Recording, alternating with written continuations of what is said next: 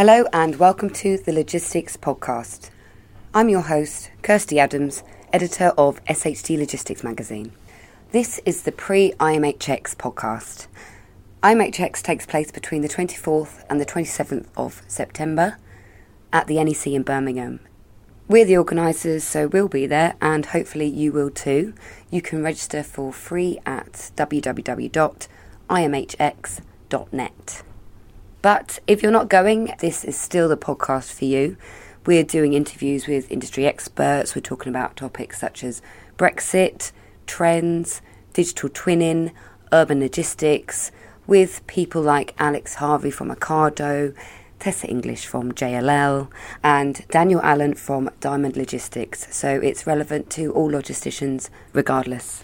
We hope you enjoy the podcast.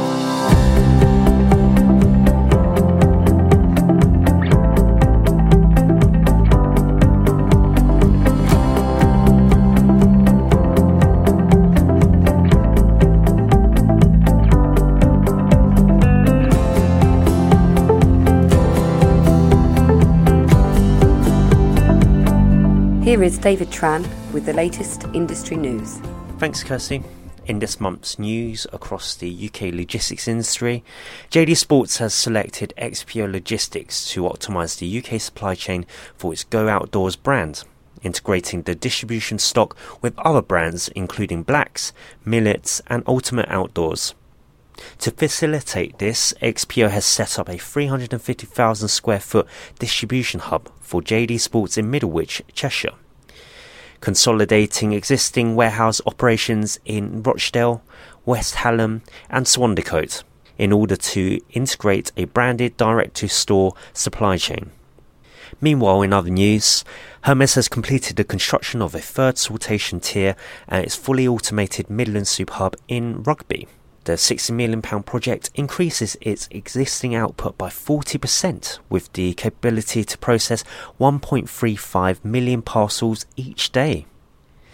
AO.com will provide large item deliveries for discount grocer Aldi through a new partnership. The electrical retailer will support Aldi's special buys service, which currently sells wines and spirits online. Over the course of the three year partnership, AO will also begin to deliver larger products which requires two people, including furniture and sports equipment.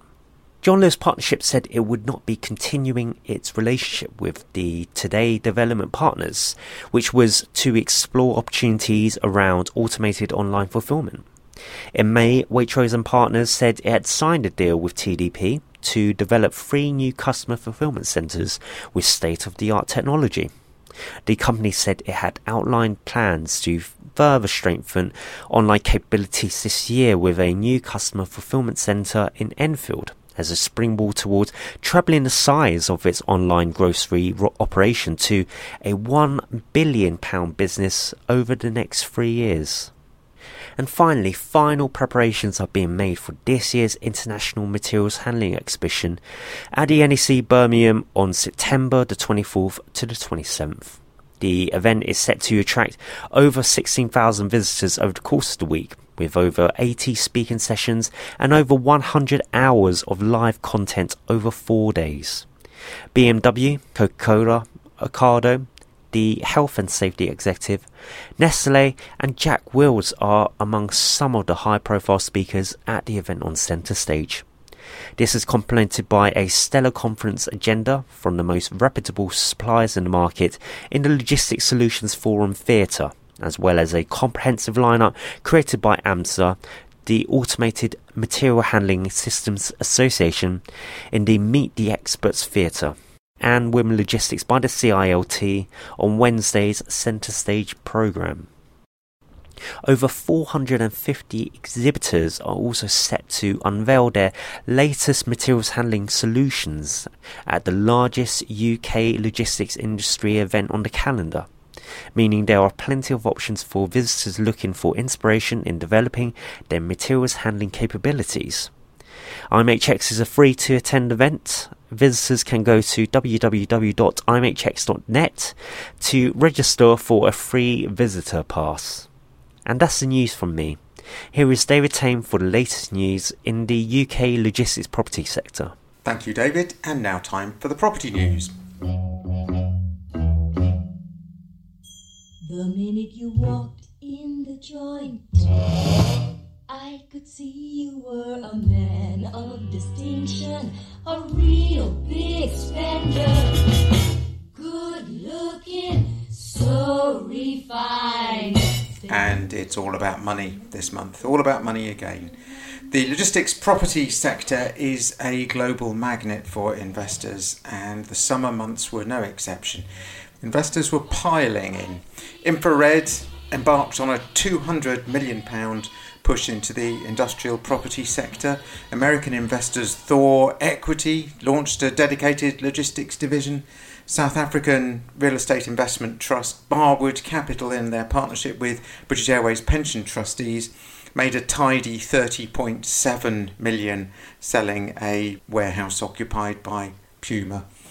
The list of occupier transactions is not quite so long. During the summer, it looks like most of those occupiers who could sit on their hands chose to sit on their hands. Brexit uncertainty was certainly playing a part in their decision making here. Among the handful of deals we did get was an announcement that Ocado the food distribution business, the online grocer, is to establish a fifth fulfillment centre, this time at Purfleet in Essex. They're taking just over 300,000 square feet. And in a massive boost to the Midlands industrial market, Jaguar Land Rover revealed that they were in talks with IM Properties about a 2.9 million square feet, I'll repeat that, 2.9 million square feet auto parts distribution centre near Birmingham. This was to handle the distribution of after sale parts, and discussions are understood to be ongoing about a 238 acre site at Appleby Magna. The picturesquely named location is in fact close to the rather less picturesque junction 11 of the M42 motorway. It's a big coup for IM Properties, who also control the 2.7 million square feet Peddimore site near Sutton Coldfield, which will be one of Birmingham's most significant new logistics sites in the coming decade. And the coming decade is probably what worries many occupiers and some investors and many developers at the moment. And of course, Brexit has a huge impact on that. A lot of discussion has focused around actions that could mitigate the effect for the logistics property sector, and one of those might be the idea of free ports.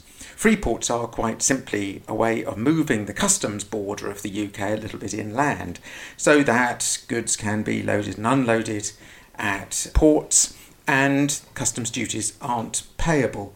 Most of the ports in this country that are capable of taking substantial traffic are in a handful of landlords' hands. And getting development on those sites is going to require the cooperation of that small handful. One must be careful not to say cartel, but it is a very small handful of people who own land around substantial ports. It's also going to require a great deal of money. And that's where this gets complicated. Back to money again. It isn't clear that investors have sufficient confidence in the Freeport idea, at least not at this stage, to risk the upfront spending that would turn a Freeport from a novel and innovative idea into a real economic powerhouse. There's all kinds of reasons for that, and one of which is it's barely being tested in the UK. We simply don't know how it works. And nobody is going to spend vast sums of money on new warehousing unless and until they're quite sure. So we're back where we started. Back to the money and back to the big spenders.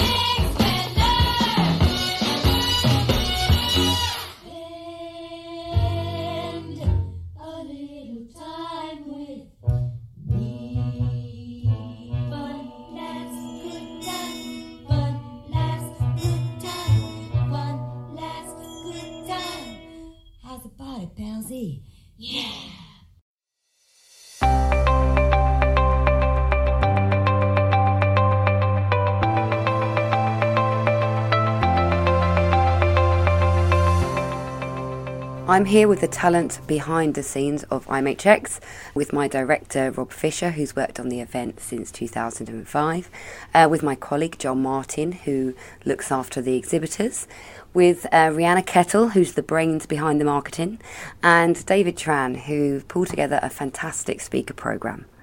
David, which stage are you most looking forward to? Centre stage is uh, a comprehensive lineup of speakers from 3PL to retailers to car manufacturers as well. So, Ocado and Coca Cola and BMW are some of the stellar names that will be featuring at IMHX. Uh, which speaker are you most looking forward to? Ian Hepplewhite, he'll be the keynote speaker for the Thursday program. He'll be talking about automation and BMW's uh, program within that spectrum. So, yeah. That sounds good. Joel, what are you most looking forward to about IMHX? Just interacting with all our exhibitors and our visitors. We've got a lot of brand new exhibitors, so I'm interested to see what they're going to be showcasing and just to really get a feel for where the industry is at the moment, it, people. Can you give me an example of one of the exhibitors that haven't exhibited before? Yeah, we've got Six River, an automation company. they they're coming over from the US, so yeah, keen to uh, see what they've got to offer. Rob, I think it's probably worth finding out who your top exhibitors are. that's like asking me what, who my favourite child is, to be perfectly honest. Um, mm-hmm. I'm going to be very politician like and duck out of that question and uh, talk about something completely different. Yeah. All of our exhibitors are really important to us, and as Joel's already said, the exciting time now is seeing what's happening on the show floor. I'm in quite a unique position because I get to see the halls completely empty, to the start of build, midway through build, when build's completed, uh, and they're obviously on the opening day on the Tuesday. But some of the plans I've seen so far are, are fantastic, and we're going to have some really engaging exhibitors. Why should logistics professionals attend IMHX, Rob? It's the only place where you can see hundreds, if not thousands, of solutions all under one roof. Uh, the great thing about exhibitions is not the exhibitors that you know you want to go and see, it's the ones that you come across that you didn't realise were in the market or had a solution that can help you with your business. And that's really the powerful part. We've also, as David's alluded to, built a fantastic speaker program this year.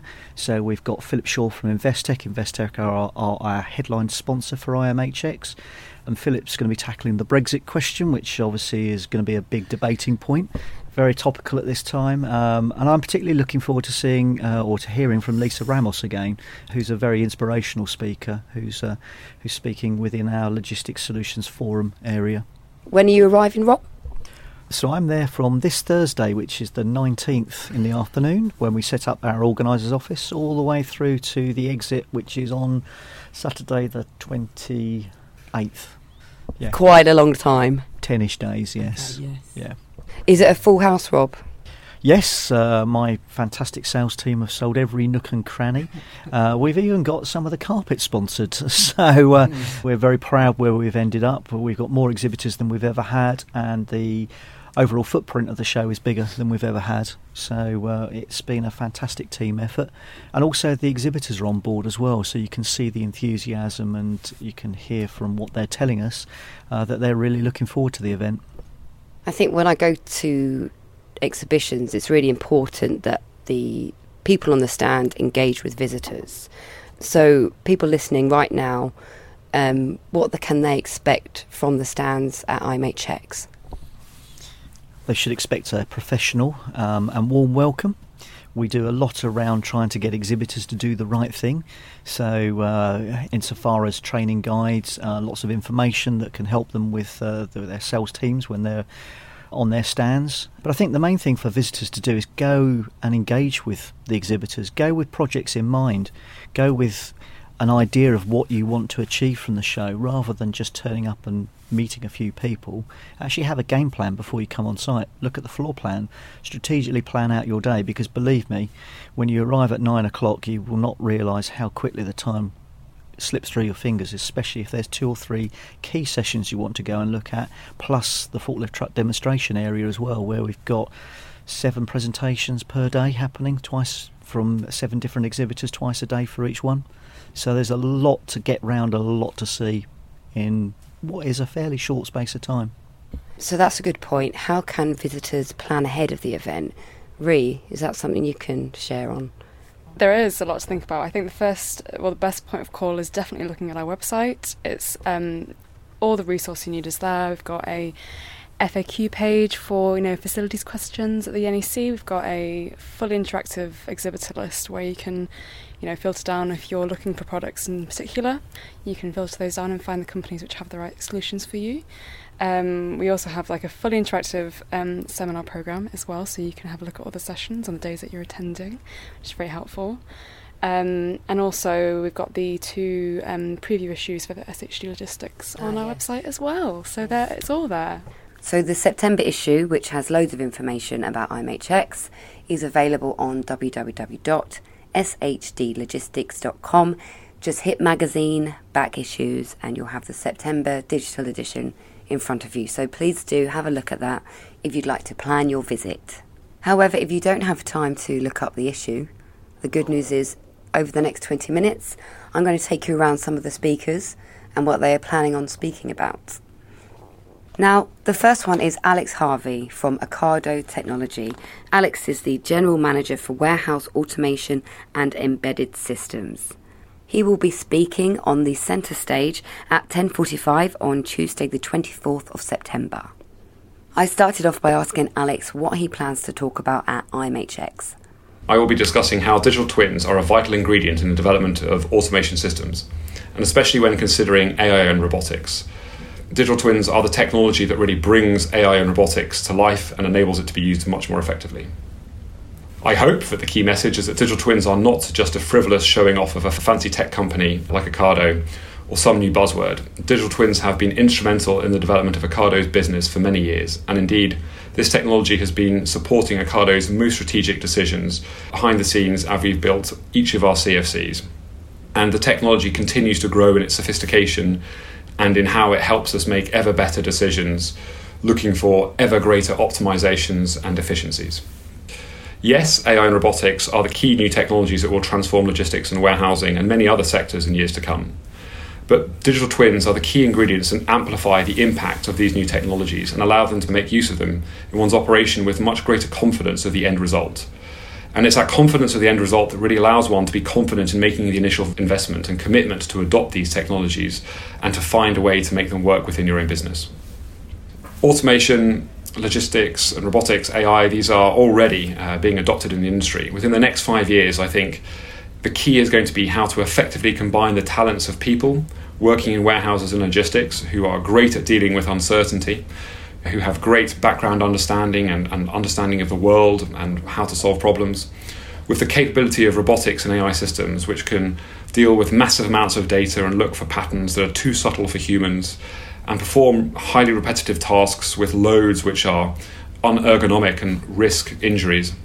And because within the next five years, it is really inconceivable that we will have a lights out warehouse. There is still too much complexity for current state of the art robots to be able to handle and AI systems unaided. But how humans collaborate with robots and AI through sort of environments such as digital twins and augmented reality and virtual reality will really provide the kind of the defining benefit for companies who are able to master this technology and master the integration of the technology with its human workforce in the most optimized way rather than doing it for the sake of doing it which is often a temptation Next up, we have Gavin Williams, Supply Chain Managing Director, UK and Ireland, from XPO Logistics. He'll be speaking alongside David Hicks, Supply Chain Director, UK and Ireland, from Nestle. They're talking at 10am on Friday, the 27th of September. Gavin, you're planning to speak alongside David about transformation at Nestle in partnership with XPO. Can you tell me about that? Sure. Yeah. So so we're best part of two thirds of the way through a two year design delivery experience within the East Midlands Gateway. So now feels like a great time to kind of share what's going on uh, at the site. So David and I have kind of probably shared two key things with you. Really, one is how we're using the very latest technology and automation to completely re-engineer an end-to-end process for Nestle supply chain. And the second thing is how we're going to use an innovation lab, which has been set aside within the distribution centre, to again design and test brand new technology so that it consistently evolves, so that we can keep on top with brand new innovations within the business and see how they can be applied to both Nestle and XPO's global supply chains. So, who works within the Innovation Lab? It'll be people from uh, Nestle, it will be people from XPO, so design technicians. It'll also people from our supplier base who will help us to look at technologies and see how they can be best deployed within the environment. But ultimately, there'll be Nestle and XPO employees that get the benefit. And would you say that kind of creates a bit of a startup environment inside a bigger organisation? We're really hell bent on the fact that uh, the digital distribution centre of the future isn't about what happens on day one. It's about a consistently evolving picture. So it's no good having a design for the future that finishes when we go live. It's got to consistently evolve. So it's an ethos, but it's also a facility that can be used to, as I say, design and test. So it's set aside to make sure the continuous improvement culture continues. How are you recruiting people that match those types of roles within that kind of innovative environment? Yeah, yeah that, that's a very good question. So, if you're designing a depot which is a digital distribution centre of the future, we need employees that are able to meet those new needs. So, we are doing a full review of the job descriptions and requirements for every employee to make sure that they are firstly fit for the future. Secondly, we can employ them against the right job specification. But more importantly, is to make sure that they're empowered to do their jobs. So we'll allow technology to enable people to know what tasks they're going to be redeployed on, what skill sets they need, and therefore make a great place to work using technology. So, Amy Shortman is Director of Product Marketing for Overhaul. Amy will also be speaking on the Tuesday at 3:30.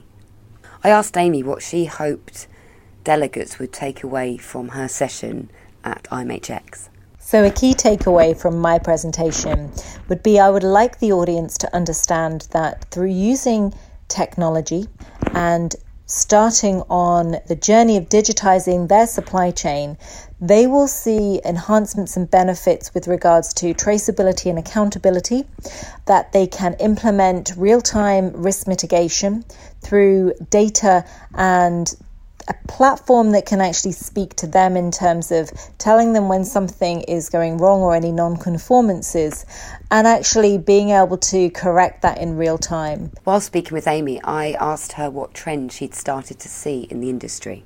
Over the next five years, one of the biggest trends that I'm seeing with warehousing is the desire from customers to actually have a more intelligent warehouse that can tell them where their product is and the condition the product is actually stored in and the processes that are going to be utilized in terms of handling their products within that environment being very compliant. I also thought it would be a good idea to speak to one of the visitors ahead of IMHX. Dan Allen is from Diamond Logistics I spoke to him to find out why it's important to have educational events at the moment and also his views on how he's preparing for Brexit. I think there are, again, certain efficiencies that I want to look at or innovations that I want to look at in the fulfillment space, the storage and fulfillment space. Um, technology we've got pretty much sewn up, so it's not something I'm looking at there. But but also I think listening to other people's view on Brexit and how that might potentially affect the UK logistics industry as a whole. We can all make our own individual assumptions. So it's all about putting plans in place for almost every eventuality. Of course, you can't cover everything. But the way that we are combating any potential outcome is really centered around customs clearance. So we're quite fortunate enough to have a newly developed operating platform. And that gives us additional flexibility in, in the way that we can approach our clients' need for clearing goods either out from the UK or, or, or inbound into the UK.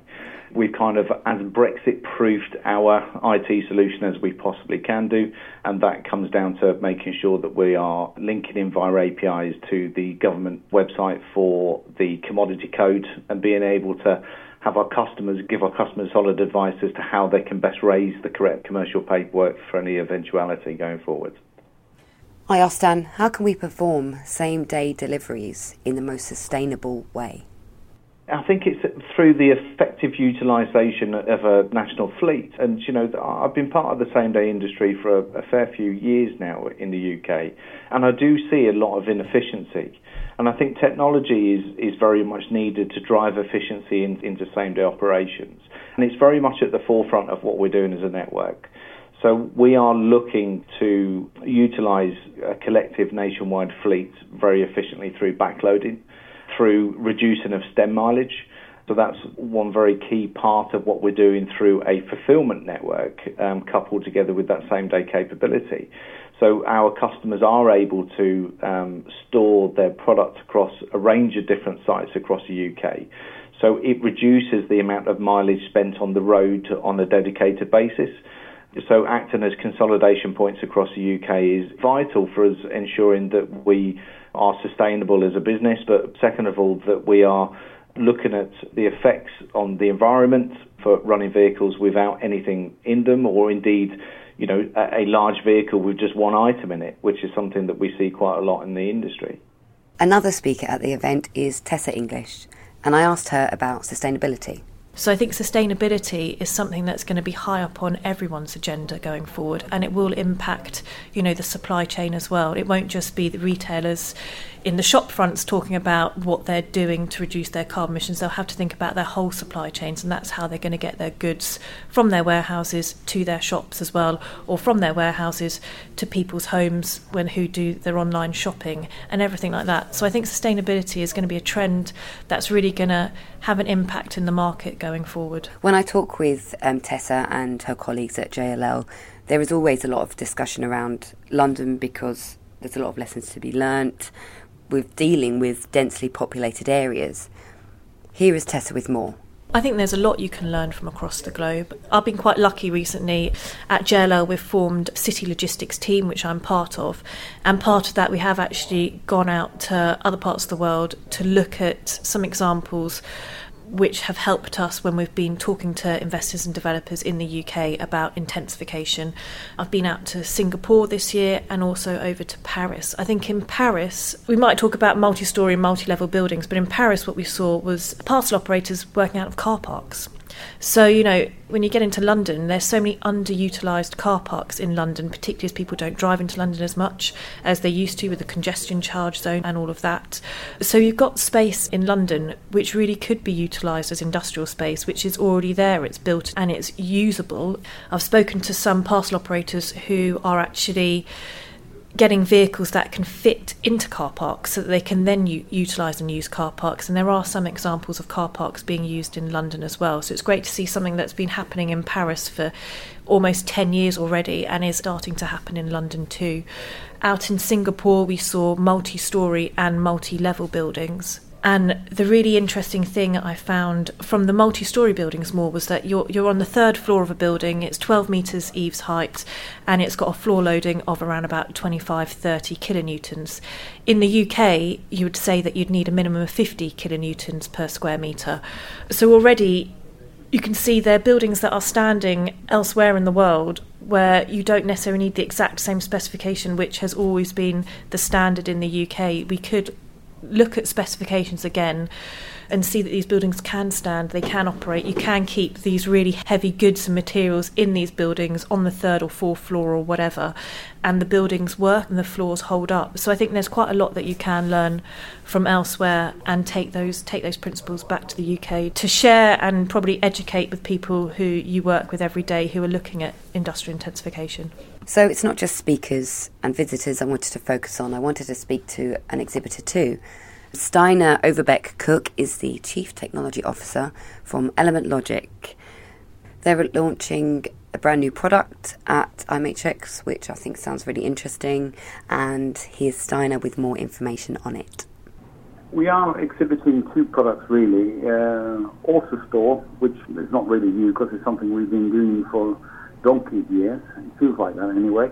But the brand new thing is the robotic piece picking solution, which we're showcasing uh, in Birmingham. So I think it's uh, pretty, if not first, at least it's amongst the first, and uh, where we where we integrate the robotic piece picking with AutoStore. So it's a bunch of robots talking to a bunch of other robots. So we think that's rather exciting. That does sound exciting. And why should people come and visit you at IMHX? Because I think we're showing something brand new. I mean, it's not like robots are not new and robotic piece picking is not new. But the solution that we're showing, the, the new thing is that we can pick items that we've never seen before. We don't need any programming. Basically, we have a pair of eyes, vision, if you like, connected to the systems. We actually we'll peek into the to the bin and then we'll pick it without ever having seen it before. And I, and I think that's uh, that's newsworthy and worthwhile having a look at. And we're ready. It works. With Steinar being a CTO, I thought it would be interesting to get his perspective on how the logistics industry can unite technology and staff in future. Humans are actually needed because there's no such thing as a perfect computer or a perfect robot. And quite frankly, all this about artificial intelligence, well, that is artificial, so to speak. No pun intended, actually. There's no intelligence in these systems whatsoever. They're all machines being programmed by software engineers. Unfortunately, these robots and machines, they need supervision by humans. I think the, the main challenge here really is that the tasks undertaken by humans in the future will be much more interesting. I mean, we won't be needing so many people, but we will need more skilled people. Because basically, the mundane task of just picking something from one place and putting it uh, somewhere else, now that's something which the robots can do very well. But the robots need assistance, they need to be looked after, and that needs to be done by a human. So I just think that humans will still be needed, not as many, but they will have much more interesting tasks. I hope from what you've heard, this will give you a bit more insight into what we'll be discussing at IMHX. It's a really important place to share ideas, to share challenges, and network with other people in the same position as us.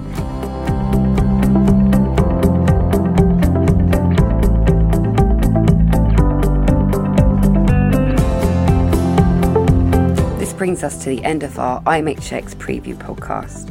I hope this has given you some good insight into the event, but that you've also simply enjoyed some really interesting interviews. If you are coming to the event, which I hope you are, you can find me facilitating on the centre stage on the morning of the 24th, that's the Tuesday um, of September.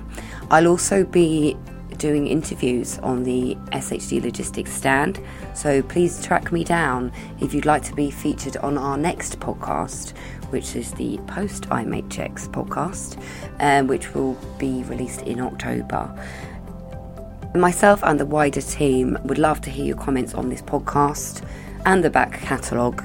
We are open to any suggestions you may have for content, so please do email me at kirsty.adams at Next podcast, as mentioned, is out in October, where we're going to have more interviews with logisticians more interviews with expert speakers, and feedback on some of the fantastic products being demonstrated on the show floor. See you then.